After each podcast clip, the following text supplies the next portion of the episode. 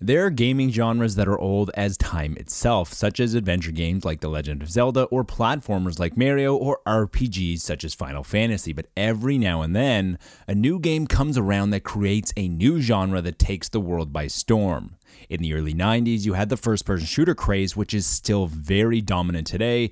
In the mid 90s, you had RTS games a real time strategy, and they took over with games like Command and Conquer, Warcraft, and StarCraft, and we have continued to see it happen many times since then. There are new games and experiences being released constantly, so why did these games rise above the rest and become mainstream while others didn't? Is it an evolutionary change or something more revolutionary that causes the spark? Let's take a look at some of the more recent genres that seemingly came out of nowhere, try to find patterns, and see if we can deduce what might be the next big genre to take over the gaming world. This week on the Video Games Podcast.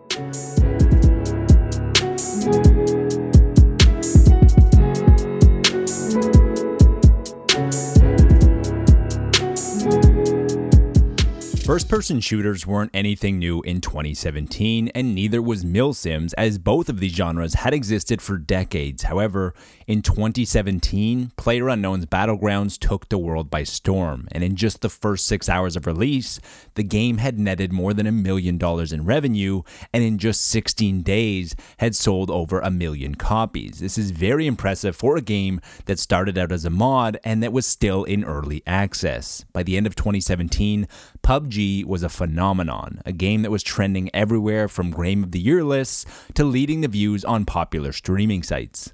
PUBG wasn't even the first major battle royale to market, as PlayerUnknown himself helped consult with Sony for H1Z1's King of the Hill mode that incorporated a similar mechanic. And there was plenty of games that had some semblance of a battle royale from Arma mods to DayZ mods and others. Battle Royales became more than just a flash in the pan as many big publishers rushed to create Battle Royales to get in on the craze. And shortly after the success of PUBG, many competitors came to market, including Fortnite, which pivoted from its Save the World mechanic, Call of Duty with Blackout, which became a pillar of their annual release, and then Apex Legends from Respawn that combine aspects of Battle Royale and popular hero shooters.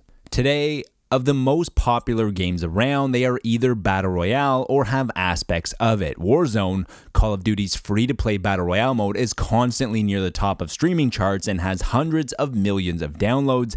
And we even still see future announcements for upcoming Battle Royales that prove that this genre is here to stay. Roguelikes have exploded into their own genre over the past decade and even more so the last couple of years. And similar to Battle Royales, the foundation for this genre dates back to the early 80s when a game called Rogue was released for systems like the Commodore and the Atari.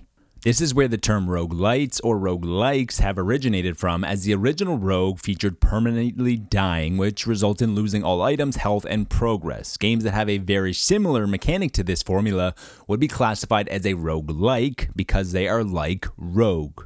Games that feature some of the elements of a rogue would be classified as a rogue light because they are a light or a diet based version of rogue. And typically in rogue lights, dying restarts all progress. However, in most cases, items or upgrades can carry over, like in Hades or Dead Cells. Even though death and the progress restarts, you still feel as though you're able to level up your character and make a better run the next time. Rogue, Rogue Lights, and Rogue Likes have fully expanded to the mainstream from games that include high profile and big budget exclusive games from Sony, including Returnal and Deathloop, to the independent deck builders like Slay the Spire or Monster Train. If there is an easy trend to see with all new gaming genres that explode, it's that mods typically lead to something very interesting. Multiplayer online battle arenas or MOBAs spawned as a mod from real time strategy games, and even though I've never played a true MOBA, I can very much appreciate their popularity. Since their first major mod from StarCraft and about 10 years of tinkering with the original mod's formula, MOBAs gained traction with games following quickly, including major titles from Valve, including Dota 2, League of Legends from Riot, and Heroes of the Storm from Blizzard. And all of these titles were released in a short span of a few years between 2009 for League, 2013 for Dota 2, and 2015 for Heroes of the Storm. MOBAs still feel in their infancy but seem to have solidified their place as a major genre. One of the latest MOBAs might have one of the greatest chances of any releases since 2015 with Pokemon Unite, combining the mass appeal of MOBAs with the worldwide craze of Pokemon. After being released for Nintendo Switch in July of 2021 and then on mobile in September of 2021, Pokemon Unite already has over 25 million downloads, according to the Pokemon Company. Similar to Dota 2 and League of Legends, Pokemon Unite is also free to play, which makes trying the game that much easier. As we have learned from these most recent examples, the next big genre likely already exists somewhere in its infancy. New gaming genres are almost always a evolutionary change that sees genres get tweaked and refined until suddenly all the elements align properly and create what seems to be lightning in a bottle. Popular mods of existing games don't always mean that a genre will cross into the mainstream. There have been popular mods that became too niche that enough people can't get into it, such as Auto Chess Mod, that also came from MOBAs. A couple years ago, the popular mod garnered enough attention that multiple clones from multiple studios were developed, but I think the popularity fizzled out and didn't show the lasting success of some of these other genres. The common denominator for most of these games that became massive is that they are all based off an existing formula, and free to play is quite the recurring pattern. For Battle Royales, you have games like Warzone and Apex that are both free to play, and then with MOBAs, you have Dota, League, and Pokemon Unite also all being free. I can't think of any rogue type that has been free to play, which means that free to play isn't a necessity for the next big mainstream genre, but more of a common occurrence. Trying to predict the next big genre is not an easy thing to do, and if it was, then EA and Activision would be all over the next big genre. And one of the big patterns that get noticed is that it usually isn't the first mod that breaks through or the first attempt, but instead it takes iterations and refinement before it finally becomes suitable for the mainstream. You also need a level of uncertainty to the games that will make people want to return time and time again, whether playing or watching on a stream.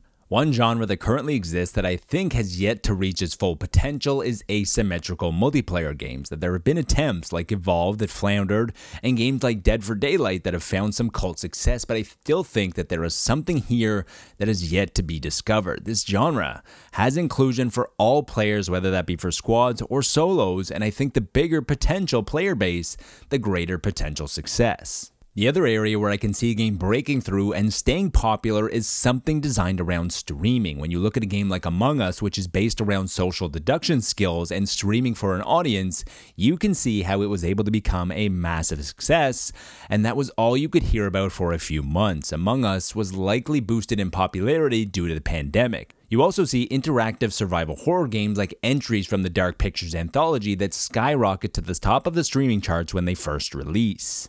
It's not a huge leap to see that the world is only getting more and more connected and interactive, and finding a way to incorporate that into a more mainstream genre leads to a greater potential audience. Sony and Supermassive tried something that incorporated a close group of friends with Hidden Agenda that used the Playlink feature, but that was limited to being social with people on the same couch as you, but I think that something in the realm of interactive social gaming has yet to find its way, especially since we have seen the way that the world has changed since 2020. That's all for this week's episode of the Video Games Podcast. I hope you enjoyed the show. If you did, consider subscribing if you haven't already, and please remember to be nice to your fellow gamer, but more importantly, be nice to your fellow human.